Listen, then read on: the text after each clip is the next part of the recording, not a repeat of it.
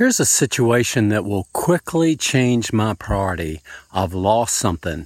It could be a wallet, a phone, car keys, and, and quite a list of things. When I discover, boy, I can't find that, my priorities change in an instant and everything is dropped. I begin to backtrack to try to find that item that, that I've lost, to recover that thing that's so important to me. This happened recently to me. I got ready to leave the house and I couldn't find my wallet. I almost always put it in the same place almost always. It wasn't there this time, so I began to backtrack to try to find it. Well, maybe it's in my office. Nope. Maybe it's in the car. Nope.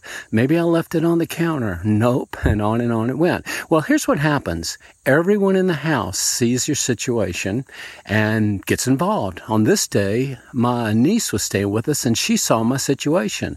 I told her I've lost my wallet. I can't find it. And she dropped what she was doing to help me find it. And we looked everywhere. We looked everywhere again. Then we looked everywhere the third time.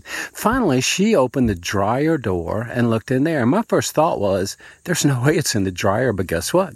There it was. My lost wallet was, was recovered and, and we had a moment of celebration. it had been very important, this lost thing, and it was found. and we celebrated a bit. We were happy about that. Well, in Luke chapter 15, there's a, there are three parables about lost things. It's a lost sheep, a lost coin, a lost son. And the parallels are just about the same as when we lose something that's very important. Priorities change. The hunt goes on. When it's recovered, there's a celebration. We're all happy because what was lost has been recovered. Well, in this situation, Jesus is teaching about God's attitude towards lost people, people who have not come to faith yet, maybe people who God is just not relevant to yet for whatever reason. God is searching for them. He's backtracking through their situation, trying to, to cross their path and to become relevant in their life. He wants to reveal Christ to them, some little opening in their heart, perhaps, something that he can use to cause them to see what Jesus did on that cross for them.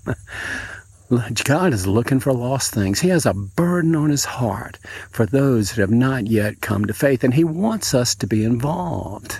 He wants us to get on board, to, to make that a priority in our life. Just like I'll help somebody find something they've lost, God wants me to get involved with helping him find the things that are lost all around me. Those people that I meet that haven't come to faith yet, those friends that I've known forever that haven't yet come to faith. God wants me to be involved. He wants me to pray for them. He wants me to, to try to encourage them, to talk with them when I can, to share my faith if God gives that opportunity. God wants me to be involved. And then when somebody does come to faith, to be happy about that, to rejoice, to see the eternal miracle that's been accomplished in their heart and life. He wants me to get involved and he wants me to celebrate when that lost sheep is found.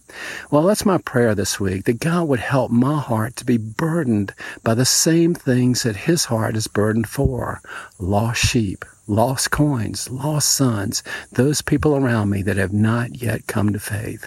That's what I'm praying about. Maybe you'll pray with us. God, help us to have a heart that's burdened for those around us that have not yet come to faith yet. And God, help us to get involved. Help us to see what we can do to encourage them to, to that moment when they can see plainly their great need for a Savior and what Jesus did on that cross. God, help our hearts to be burdened for that.